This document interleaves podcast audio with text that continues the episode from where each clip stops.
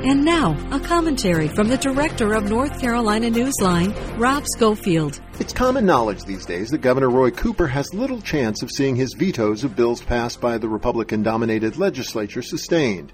Thanks to the deceitful action of a Charlotte lawmaker who ran for office as a progressive Democrat and then did a partisan 180 right after she was elected, the GOP has the precise number of votes it needs to override vetoes. Yet another override appears inevitable this week on the latest omnibus elections bill.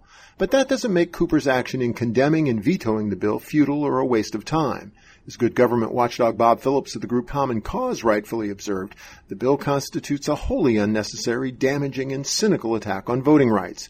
And by calling out legislation that will make voting, both by mail and in person, unnecessarily more difficult, Cooper did his constitutional duty and made an important record. The bottom line, the bill may become law for a time, but someday it will be repealed, and Governor Cooper's on the money veto message helps lay the necessary groundwork for that action. For NC Newsline, I'm Rob Schofield.